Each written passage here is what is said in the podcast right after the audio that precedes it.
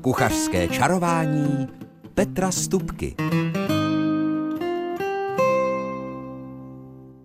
Dobrý den a tak, tak, také trochu dobrou chuť vám přeje kuchařský čaroděj Petr Stupka. A cože dnes navaříme na vlnách rádia našeho kraje? Budou to placky všeho druhu.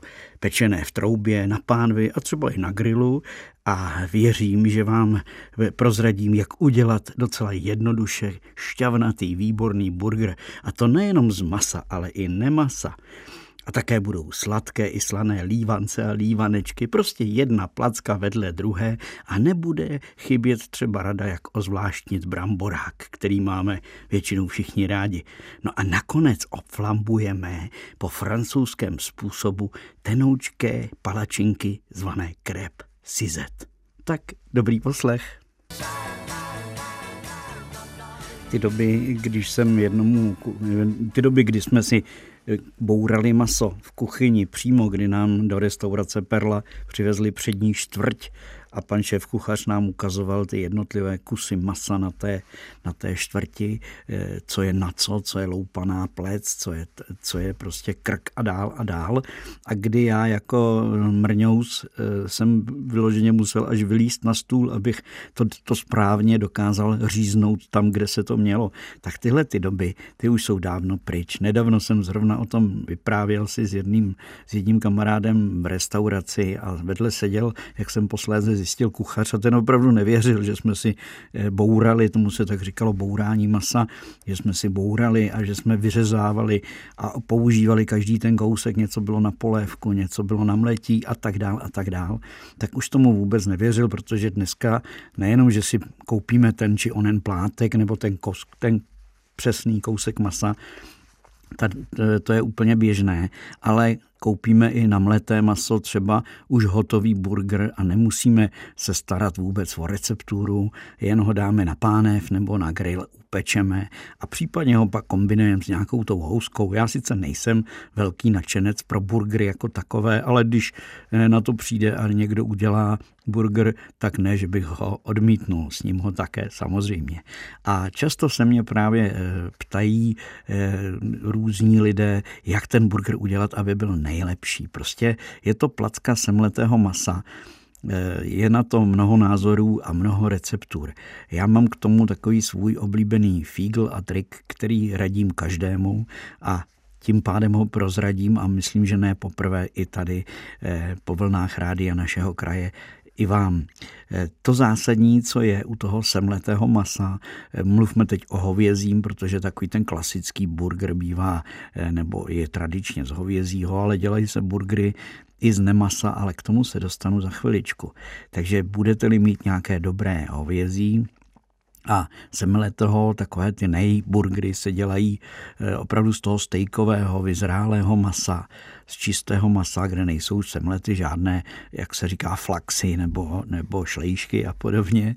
Eh, prostě z čistého hovězího zadního, aby jsme to pojmenovali, semlete, semleté maso, tak vždycky nejenom hovězí, ale všechna mletá masa je třeba doplnit tekutinou aby eh, potom, potom při pečení nebyly jenom takové suché, pevné, zvlášť to hovězí, by bylo opravdu, jako dá se říct, tvrdé. Takže vždycky do, řekněme, půl kila masa eh, dávám tak deci a půl tekutiny. Ať už je to voda, nebo to může být i mléko, nebo to může být smetana, ale tady v tom případě toho hovězího by to byla opravdu jenom voda a zároveň na to půl kila masa dám vrchovatou lžíci bramborového škrobu. Ten škrob totiž udrží v tom burgeru eh, šťávu. Já už jsem o tom mluvil eh, vícekrát, ať už děláte burger, nebo tomu budete říkat karbanátek, nebo úplně jinak, nebo bifteček sekaný, to už nechám opravdu na vás. Ale vždycky do toho mletého eh, ta, ta lžíce na půl kila masa škrobu bramborového udělá kouzlo, opravdu kouzlo, že z toho masa při tom pečení nevytéká téměř žádná šťáva. A do tohohle toho hovězího burgeru bych vedle soli a trošky pepře přidal ještě malinko oleje, tak půl deci oleje. E, a všechno to potom je třeba, to semleté maso důkladně s tou vodou olejem, škrobem, solí a trošku pepře. Je to důkladně třeba promíchat. Ono, když to mícháte, tak po chvíli vlastně se to všechno jakoby spojí, slepí dohromady krásně. Eh, naváže se to. Jo, prostě už to má jiný charakter, než jenom to semleté maso. Už to drží pohromadě a to je ten správný okamžik, kdy tohle maso můžete dát do lednice, odležet, klíďo, píďo a nebo rovnou eh, pomocí namočené ruky tvořit prostě ty kouličky a potom ty roztlačit, upravit tak, aby to byl prostě ten burger. No a když jsem mluvil o tom neburgeru, tak eh, já osobně eh, mám rád a používám to rád, že používám kombinaci síra a potom eh, hrachové maso. No, neměl bych ani říct maso, protože ono to je hrachová bílkovina, ale aby jsme si rozuměli, říká se tomu hrachové nemaso nebo, nebo takzvané veganské maso a podobně. A tady ta bílkovina v podobě takových granulí, ať už větších nebo menších, tu lze eh, už dneska koupit a já s ní docela rád pracuji, protože se vlastně ze žlutého hrachu pomocí extruze vytvoří takové křupinky, ať už jsou větší, menší a ty stačí dopředu jenom namočit nebo spařit vařicí vodou. Když budou hrubší, tak se i můžou několik minut povařit. A oni tím nabobtnají, změknou a potom už se e, s nimi pracuje stejně jako řekněme s tím mletým běžným masem. E, takže já jsem naposledy teď v kaplici při trzích v, kap, v zahradnictví za kaplicí, e, když se jede z kaplice na mostky, tak tam jsem trávil sobotu přes poledne a tam jsem nejprve dělal z masa, hned se k tomu také vrátím, a potom nakonec jenom ze síru a tohodle toho vlastně eh, hrachového granulátu, to, to, toho hrachového nemasa, jsem potom dělal právě také takové biftečky, které by klidně do toho burgeru šly dát. A ve světě eh, dokonce tady z toho hrachového, eh, té hrachové bílkoviny to mají tak doladěné a dochucené, že, to, že ten burger takhle vyrobený potom je velmi podobný tomu, který by se udělal třeba z tuňáka a podobně. Takže se s tím dají opravdu dělat velká kouzla a myslím si, že eh, náš žlutý hrách má v tomhle ohledu velkou budoucnost. Ale eh, abych se vrátil také k tomu, co jsem právě připravoval v kaplici, tak to byl vlastně placička, která by se také potom dala dát do housky s nějakým tím salátkem a byl by z toho dobrý burger.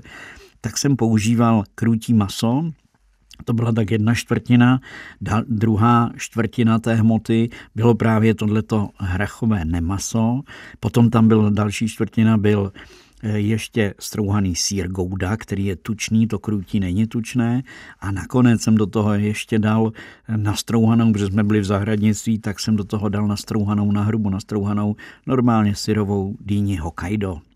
A to všechno se promíchal. Eh, můžete to, tady to svázalo krutí maso, ale normálně to můžete ještě přidat vajíčka, aby se to svázalo.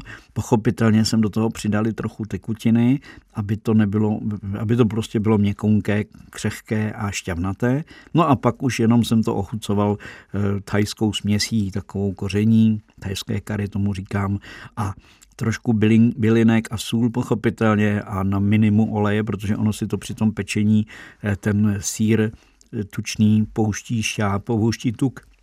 Takže jsem spotřeboval z té z té lahvičky oleje minimum a pek jsem to na grilu a dával jsem k tomu ještě eh, takový dip, který jsem připravil, samozřejmě jako základ byla eh, kysaná smetana, moje oblíbená a nejprve ale jsem si dal cibulku jarní a do jarní cibulky trochu oleje a soli promíchal, nechal to všechno změknout, pustit šťávu, tenhle fígl určitě, pokud posloucháte pravidelně kuchařské čarování, znáte.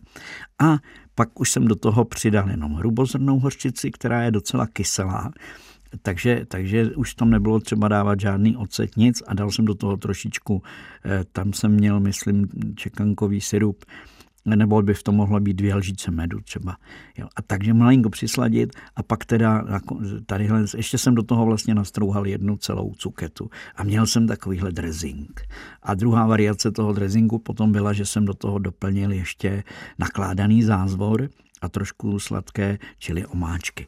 Takže to je inspirace na téma burger i neburger. Teď si dejme písničku a po ní už budeme mít e, takovou, takovou inspiraci na téma bramborové placky, čili náš, naše oblíbená cmunda, čili bramborák kuchařském čarování dnes plackujeme. Eh, tím myslím, že pečeme různé placky. Před chvilkou jsme probrali takové ty burgery a to, co je dneska populární. A teď eh, mám pro vás eh, už slíbenou variaci na klasický bramborák. Možná jste někteří zažili, ať už to bylo v Chlomanech na trhu nebo na jiných místech, hm, že jsem připravoval právě z brambor, klasicky nastrouhaných brambor, připravoval všelijaké alá bramboráky, včetně třeba gulážového vyladění, kdy jsem do toho bramborákového těsta přidal drobně nakrájenou slaninu a uzeninu a potom, nebo myslím, že jsem měl uzený bok takhle připravený a potom jsem do toho dal samozřejmě papriku, aby to dostalo tu načervenalou barvu a i chuť eh, toho guláše. Samozřejmě jsem ne, ne, ne v tu chvíli nešetřil majoránkou a česnekem a, a tak dál. To, co patří prostě, řekněme, do dobrého guláže. A pekl jsem takovéhle placky. Dokonce jsem jednou dělal bramborové placky, ochucené jako eh, bramborová polévka. Když jsem to na tom menu napsal, tak nevěřili, chodili za mnou. To bylo tenkrát, jsem vařil v Brně, myslím si, pro vinařský fond. A já jsem vlastně, eh, dá se říct, uvařil bramborovou polévku eh, a tu jsem rozmixoval. Takže a ne úplně dohladká, ale prostě byla prostě rozmixovaná a do ní jsem přidal vajíčko a trošku bramborového škrobu, aby to drželo všechno pohromadě. No a pak jsem z toho pekl placičky, takže opravdu to mělo chuť té bramborové polévky, protože eh, bylo to zaprvé zvařené zeleniny, zvařených brambor, takže už samo o sobě to mělo chuť a nechyběly v tom samozřejmě ani sušené houby. Takže i takováhle bramborová placka může být. A často jsem dělal pohankové placičky a to tak, že jsem pohanku lámanku nejprve zalil vroucí osolenou vodou a tu necháte pod pokličkou tu pohanku, řekněme, čtvrt hodinku stát. A ono to všechno, eh, když té vody dáte tak dvakrát tolik, co je té pohanky, jako když děláme rýži, tak to potom všechno úplně stuhne je, je z toho prostě taková hůtná pasta, eh, protože ta eh, pohanka není obilnina, ale jenom zrnina a ta zrnka, ta opravdu stačí spařit, oni nabobtnají, změknou, takže je to opravdu s tím výborná práce. A já ještě, když tu pohanku spařuji, tak do ní už přímo dávám eh, sůl nebo bylinkovou sůl a trošku mletého nebo drceného kmínu a ta pohanka už sama o sobě má v tu chvíli po tom spaření eh, a stuž, stužení vlastně změknutí, tak, tak má sama o sobě chuť. No a potom už do toho přidáte, co vás napadne. Ale já jsem opravdu to jednou udělal tak, že jsem do toho dal česnek, dal jsem do toho majoránku, pepř, prostě sůl, pepř, česnek, majoránka, to, co patří do klasického bramboráku. A zahustil jsem si to troškou pohankové mouky, která zase je během chviličky nabobtnalá a dal jsem do toho pochopitelně vajíčko, takže to mělo prostě do ochucení jako bramborák. A pek jsem z toho placičky a mnoho lidí to ochutnalo a nevěřili. Říkají, výborný bramboráček, takový pěkný, lehký. A nebyla v tom ani deko brambory. Jo. Dá se to samozřejmě udělat tak, že nastrouháte na jemno brambory, doplníte to do toho a zas máte bramborák vylepšený o tu pohanku. Takže takovéhle kouzla opravdu se dají bez problémů tvořit, ať už to bude na bázi syrových brambor nebo vařených brambor. Ostatně naše babičky takových různých placek z brambor eh, dělali celou řadu ale to necháme na jindy, na jiné téma, protože dneska máme opravdu jenom, jenom placky, tak bych rád zmínil třeba eh, už právě z toho starodávna, kdy se dělávaly houbokroupové placky. Ale přece jenom ta, taková ta, ty trhané krupky, nebo, krup, nebo ta ječná lámanka, eh, ta, tu je třeba delší dobu vařit. Ta pohanka proti tomu je snáze upravitelná a také snáze nebo lépe stravitelná. Nicméně já jsem dělal také pokusy v rámci tady těch různých placek že jsem eh, používal moje oblíbené ovesné vločky, ale stejně tak jsem komponoval třeba ty ovesné vločky s troškou hrachu nebo fazolí, které jsem rozmixoval na pastu, ty vařené nebo sterilované fazole a do toho přidal ovesné vločky, ty, ty jemné nebo i také rozmixované vločky a zase ochutit to můžete orientálně. Můžete to ochutit jenom bylinkově nebo do toho nandat teď ještě na zahrádce možná uštípnete nějaký eh, takový ten poslední výhonek libečku a celerovou nať a dát do toho hodně zeleného. Ale můžete to klidně kombinovat i e, s uzeným masem, ať už bude semleté, anebo na, na malé kostičky nakrájené. Takže to jsem velice rád kombinoval právě uzený bůček, který jsem semlel a namíchal ho prostě do nějakých těch ovesných vloček a z toho jsem potom ať už na pánvi anebo v troubě na pečicím papíru pekl prostě placky. A v tu chvíli na talíři to je velice zajímavá příloha, to si dovedete asi představit. A nebo to může být i báječná večeře s takovým zeleným salátem nebo nějakou nakládanou zeleninou, která se v létě dala do sklenic a zavařila. Tak, takže to bychom měli další várku placek. Eh, nebojte se, mám pro vás ještě jed, jedny placky, nebo nejedny placky, ale na sladký způsob. Ale to bude až po písničce. Další části kuchařského čarování mám pro vás, jak jsem slíbil, sladké placky a placičky, přímo plácačky nebo přímo palačinky, protože i těch může být mnoho. Pochopitelně klasické lívance z těsta, to je eh, klasika, to je tradice a to je lahůdka. Co si budeme povídat? Ale přece jenom eh, ty jsou běžné, ty běžně tak nějak umíme, připravujeme. Ale já jsem mnohokrát dělal lívanečky jáhelné nebo pohankové, nebo prostě z dalších druhů mouky nebo různých směsí. A e, samozřejmě nedávno jsem s jednou maminkou e, právě takové placičky, lívanečky, e, aby byly zdravé a zajímavé něčím, tak jsme se bavili právě o těch jáhelných lívanečcích, které ještě kombinuju rád. Do toho těsta přistrouhám jablíčka, oni jsou potom ty lívance takové šťavnaté. Tak jsme tohleto probírali. A ona, když jsem začal s tím, že je třeba koupit jáhly a je důkladně a opakovaně propláchnout a potom, že je třeba uvařit, tak ona už, už jsem na ní viděl, že už mi, že už mi naznačuje, hele, na to já nemám čas, já mám tři děti, já jsem ráda, když uvařím strašně rychle. Jo. A tak jsem říkal, hele, tak to zkus udělat tak, že koupíš jáhelnou, nebo že máš jáhelnou kaši, takovou tu instantní, která se jenom dá do mléka zamíchá a je hotovo.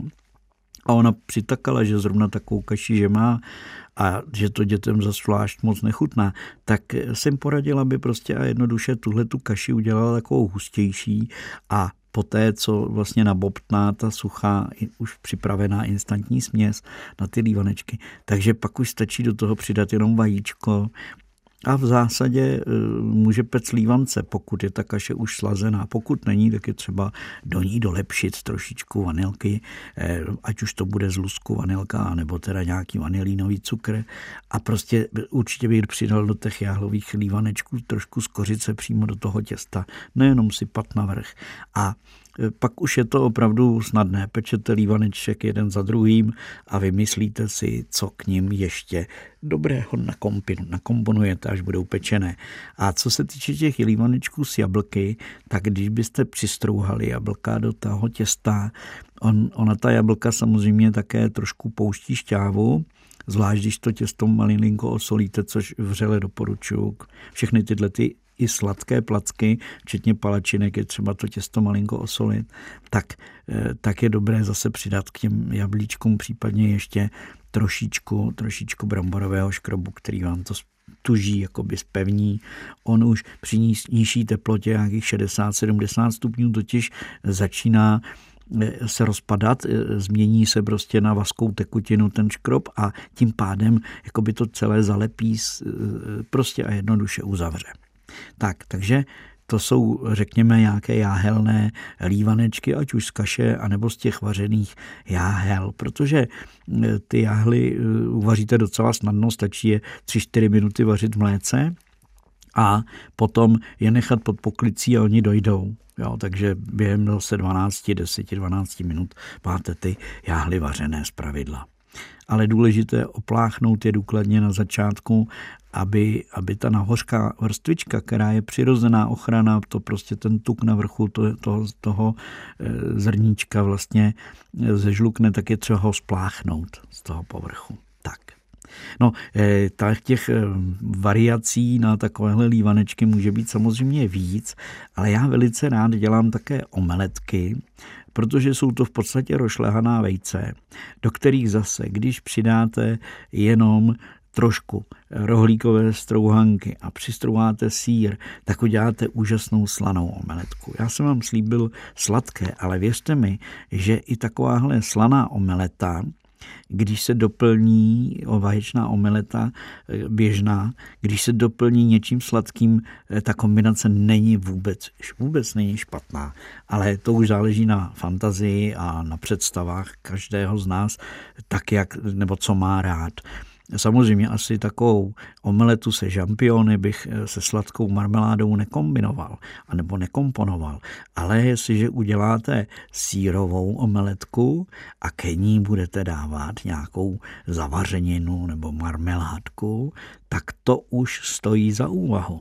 Já jsem dokonce a teď nevím, kde to bylo, eh, ochutnával, to byla, jestli se, jestli se nepletu, tak to byla nějaká marmeláda eh, speciální, kde byly pomeranče, bylo to někde v Belgii nebo v Holandsku, v, tom, v těch místech a byly tam kdoule a byla to taková opravdu hodně, hodně zajímavá zavařenina, bychom řekli. A, a ta se právě komponovala takhle s tou sírovou omeletou a ten sír byl docela výrazný a věřte mi, bylo to moc a moc dobré. Tak i takováhle omeletka může ozvláštnit váš jídelníček. No a Eh, když tedy jsem slíbil ty sladké eh, placky, tak asi ta nejpopulárnější sladká placka je palačinka. Ano, palačinka, ať už bude jenom ta klasická s marmeládou, nebo s nějakou makovou, nebo tvarohovou, nebo povidlovou náplní, tak to také prostě je vždycky v každé době v našich krajích prostě radost na talíři a radost potom samozřejmě i v puse a dokonce i v tom zažívacím traktu, když to řeknu takhle, nebo v bříšku, to zní lépe. No, eh, fígl na palačinky mám také. Když udělám to poměrně řídké palačinkové těsto, kam dám, řekněme, dvě vajíčka, čtvrt litr mléka, ještě trochu smetany, deci smetany, anebo smetanou na vaření, jako tu 12%, když zaděláte ty palačinky, tak to budou určitě lepší. No a potom hladká mouka. Já dávám někdy rád i polohrubou, ale hladká mouka je prostě ta palačinka potom jemnější. A na tohleto množství, to znamená, řekněme, 3 deci nějakého tekutiny, dvě vajíčka, je to nějakých 200 až 250 gramů hladké mouky. No a trošku cukru, dávám běžný cukr krystal, který se pochopitelně v tom léce rozpustí, trošku soli, Eh, Cukrou tam nemusí být moc, ale když ty palačinky potom pečete, tak oni mají, jak ten cukr v tom eh, těstě karamelizuje, tak jsou jako lép, vypadají lépe. Ty palačinky jsou víc, mají takový ty hnědé, hnědavé a eh, takové bronzové flíčky po sobě, tak to právě v tom udělá ten cukr s moukou. Tak a potom ten fígl, já do tohohle toho těsta přidám normálně rovnou olej to jsem viděl ve Francii, kdy to pečou potom v těch různých palačinkárnách na takových těch eh, táflích veliká, jsou takové ty plotny, tak oni tam vlastně nedávají na tu plotnu žádný, žádný olej, nalejou tam jenom to těsto, rozetřou to tou stěrkou a, a ono se jim to krásně odpéká. No a tak jsem zjistil, že ten fígl spočívá v tom, že ten olej oni dají do toho těsta. Tam to normálně v tom léce potažmo smetaně s moukou z vejci všechno rozmyk, rozšlehají pečlivě. A ten olej je obsažen v tom těstě, takže na té pánvi on se z toho těsta jakoby vypotí a tím pádem vlastně jako byste tenoukou vrstvou oleje potírali samotnou pánev. Tak to je ten fígl. Do palačinkového těsta přidat trošku oleje. No a e, dobré je to těsto, když ho vyšleháte, rozmícháte, tak ho nechat určitě 20-30 minut v lednici stát, aby opravdu došlo zase k tomu, že začne v, tom, v té mouce fungovat lepek. No a pokud byste chtěli bezlepkové palačinky, no tak je zadělejte docela jednoduše z pohankové mouky. Tu, tu už lze koupit v našich krajích, asi bez problémů, takže e, stačí mléko, a pohanková mouka a věřte, nepotřebujete mít ani vajíčko v tom, aby to drželo pohromadě. To těsto potom z té pohankové mouky je takové hodně tažné. O, o, jo, má, má v sobě prostě takovou tu zvláštní zvláštní vaznost, eh, takže, takže je takové, dělá, ne, neodkapává, ale dělá takové dlouhé čůrky od té, od té naběračky nebo od tého nástroje, který do toho těsta vložíte. To takovým palačinkám takové palačinky se dělají velice často. Velice často se dělají ve Francii, eh, vedle těch právě těch krép, což jsou vlastně ty tenké palačinky, tak se dělají trošku hrubější a to jsou prostě palačinky, které jsou i na sladko, i na slano a různě se, různě se zapékají a podobně. Tak. Takže to bychom měli, to bychom měli probrané palačinky. Já ještě jednou pro jistotu řeknu e, ten, ty poměry e, dvě vajíčka, čtvrt litr mléka a deci nebo 200, litrů, 200 ml mléka, deci, to znamená 100 ml smetanu, 200 gramů hladké mouky. Až 200 pade. To záleží prostě na tom, jak chcete mít to těstičko řídké a tím pádem tu palačinku tenkou. Když bude řídké těsto, bude tenká palačinka, když bude těsto hustší, bude bude prostě mít větší sílu, bude silnější. A jenom trošku cukru, eh, nějakých 30 gramů, abych to řekl přesně, a špetka soli a potom do toho přidejte do tohohle toho množství těsta klidně deci oleje, na kterém byste tu palačinku pekli a takhle budete pect přímo. A stačí potom jenom poprvé vymáznout olejem, jenom takovým tím štětcem eh, tu pánvičku a tu druhou palačinku, třetí, čtvrtou, pátou už vůbec nemusíte pánev potírat. Tak. Takže to bychom měli. No a e, teď e, máme ještě jednu specialitu, kterou jsem slíbil, když už jsme napekli palačinky, a sice flambované krép sizet. Ale ty si nechám až po píšničce. Jak to na vlnách rádia našeho kraje posloucháte kuchařské čarování a v jeho rámci teď zahoří na pánvy francouzské tenoučké palačinky, ale pozor, ještě než to zapálíme, než, než opravdu v té pánvi se zjeví oheň, který je tedy z alkoholu, tak musíme připravit k těm palačinkám takový zvláštní koktejl, prostě koupel pro ty, pro ty palačinky. A když jsem dělal kurzy vaření před lety, tak to bylo vždycky na závěr francouzské kuchyně, takové té první základní francouzské kuchyně, jsme napekli palačinky nejprve a potom udělali tenhle ten koktejl a pak flambovali palačinky a všichni, kdo potom ochutnali, tak říkali, tohle to je to nejlepší z celého večera. Už zapomněli, že byl kohoutek na víně a já nevím, ryba, máslo a něco všechno. Všichni říkali, je, tohle to je blaho, to je nádhera. A mnoho eh, z těch eh, účastníků těch kurzů do dneška eh, ty krepsizety flambované dělá. Protože je to tak, že tu palačinku klasickou, jak jsme si řekli ten recept před chvílí, tenkou tedy samozřejmě, tak tu si uložíte, nebo necháváme většinou na sobě a potom v pánvi se udělá speciální koktejl, který je vlastně eh, ze takových eh, tří hlavních komponentů nebo čtyř. Ten první komponent je cukr, který se nechá skaramelizovat, potom je tam máslo a potom je tam pomerančová šťáva nebo nějaký kvalitní džus, případně trošku citronu a z toho vznikne opravdu chuťově výborný koktejl. Jak to udělat? Řekněme, dáte do pánve 100 gramů eh, krupicového cukru a pěkně na té pánvi ho pozvolna zahříváte a potom přijde ten, můžete zvyšovat tu teplotu, aby až ten horký cukr bude docela horký na té pánvi, teprve ho nechte skaramelizovat. Kdybyste hned na horkou pánev nasypali cukr, tak se vám stane, že ze spoda ten cukr začne karamelizovat a ze zvrchu, protože ještě studený, tak prostě jednoduše se nerozpustí a potom, když to promícháte, tak tam zůstanou prostě takové žmolky, které se pak těžko rozvařují, ale zároveň už to není, je to cukr, není to karamel, takže je lepší ten, ten cukr na té pánvi zahřívat, zahřívat a teprve v té poslední fázi ho nechat přirozeně roztékat a e, nešahat do toho, toho nechám v té vrstvičku toho cukru na pánvi, až téměř je celý skaramelizovaný a potom teprve to zamíchám a když to má barvu toho zlatého medu, tak to je ten okamžik, kdy přidávám do toho máslo, řekněme na 100 gramů cukru 5 deka másla, to znamená 50 gramů, abych to řekl správně. A potom nějakých 300-400 ml pomerančové šťávy, ať už to bude z, jako fresh, tak jak se z těch pomerančů vymačká, anebo nějaký dobrý džus. A k tomu trošku citronu. Podle toho, jak, ten, jak, ten, jak, je, jak je nakyslá ta pomerančová šťáva, tak případně trošičku dokyselit. A potom to jenom rozvaříte všechno dohromady a to je všechno. Máte připravený ten koktejl. Do toho koktejlu v tom originálním francouzském receptu se dává ještě eh, speciální pomerančový likér, takže to může být, ale nemusí.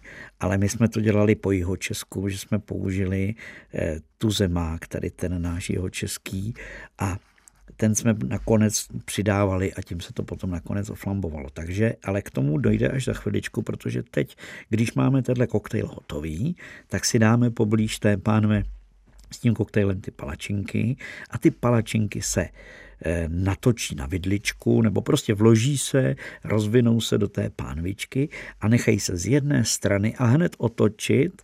A e, já jsem skládal po francouzsku vždycky v té pánvi tu rozbalenou palačinku e, na šáteček, to znamená na půlku a na čtvrtku a hned ji zvednete pomocí, pracuje se s pravidla lžící a vidličkou, to je takový ten příbor, že na tuhle ten, na ten, na tuhle ten způsob práce, takže eh, a zvednete a uložíte na jinou pánev tuhle tu palečinku, která je vykoupaná a nasáklá z části tímhletím koktejlem výborným, to si takhle představte.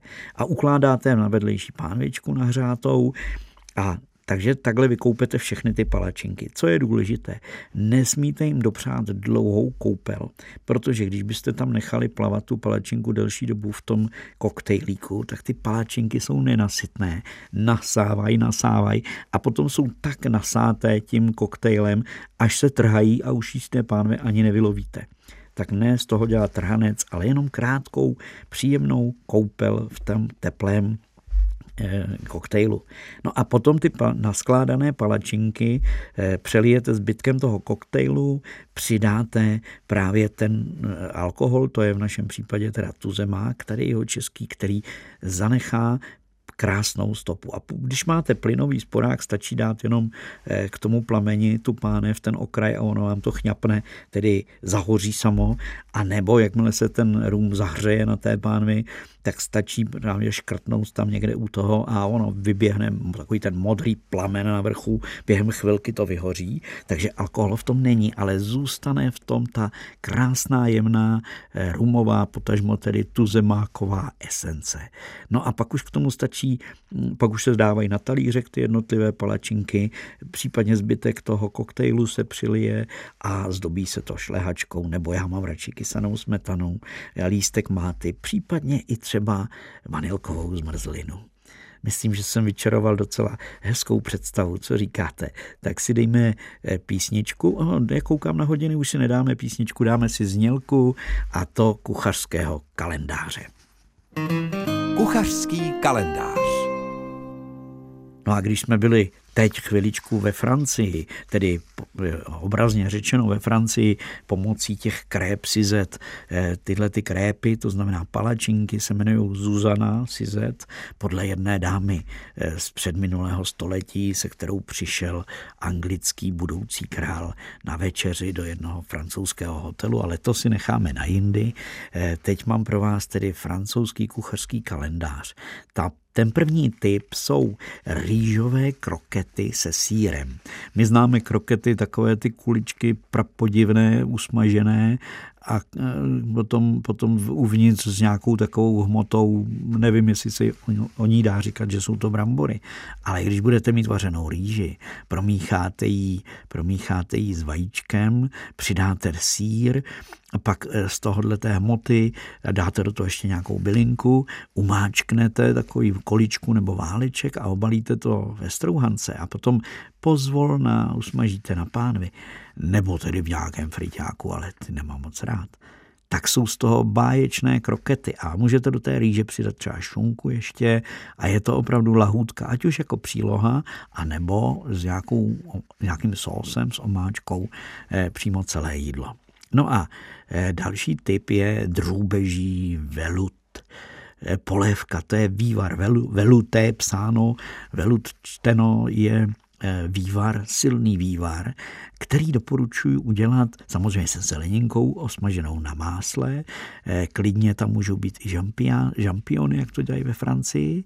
A potom se do té polévky, do toho čistého vývaru přidává hrášek, ale ne ten zelený. Hrášek, ten je takové, kdy je to těstíčko, kape se do rozpáleného omastku a usmaží se takové křupinky, kuličky nebo všelijaké patvary a ty se dávají do polévky a říká se jí ve francouzské kuchyni hrášek. Další typ je kasulet. No, to je jednoduché. Na dno velkého kastrolu se naskládají ve Francii kůže z vepřového z vepře tedy, a potom se přidá kusy opečeného vepřového masa, na to se nasypou fazole, na to se nasype zelenina a pomalu se to dělá při nízké teplotě, řekli bychom dneska jako v pomalém hrnci, třeba 10 hodin. A pak to všechno je měkonké, voňavé, prosáklé všemi těmi šťávami a je to výborné. Prostě nějakou dušeninu doporučuji. Zelenina, maso, fazole nebo, nebo jinou, jinou duštěninu, prostě takovouhle kombinaci. Brambory Georgette, eh, to jsou plněné brambory. A když je naplníte žampiony, porek, slaninu, všechno to osmáhnete, spojíte se sírem a naplníte do brambor a potom to pozvolna pečete v troubě, také je to výborné.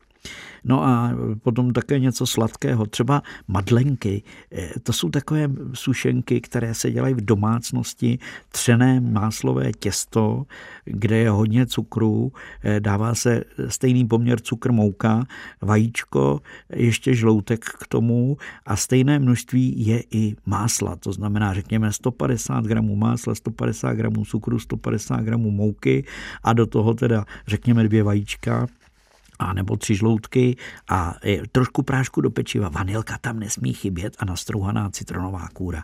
A pak děláte, ať už jsou ty madlenky mývají tvar takové té, e, takové té mušličky, a nebo jiné tvořítko vemete a uděláte, dáte na plech a upečete, tak je to výborné. Neměli jsme rybu, takže ryba na šalvěji. To je ryba, která se opeče a potom se přidá cibule, šalvěj a nakonec se to vše zaleje trošku smetany.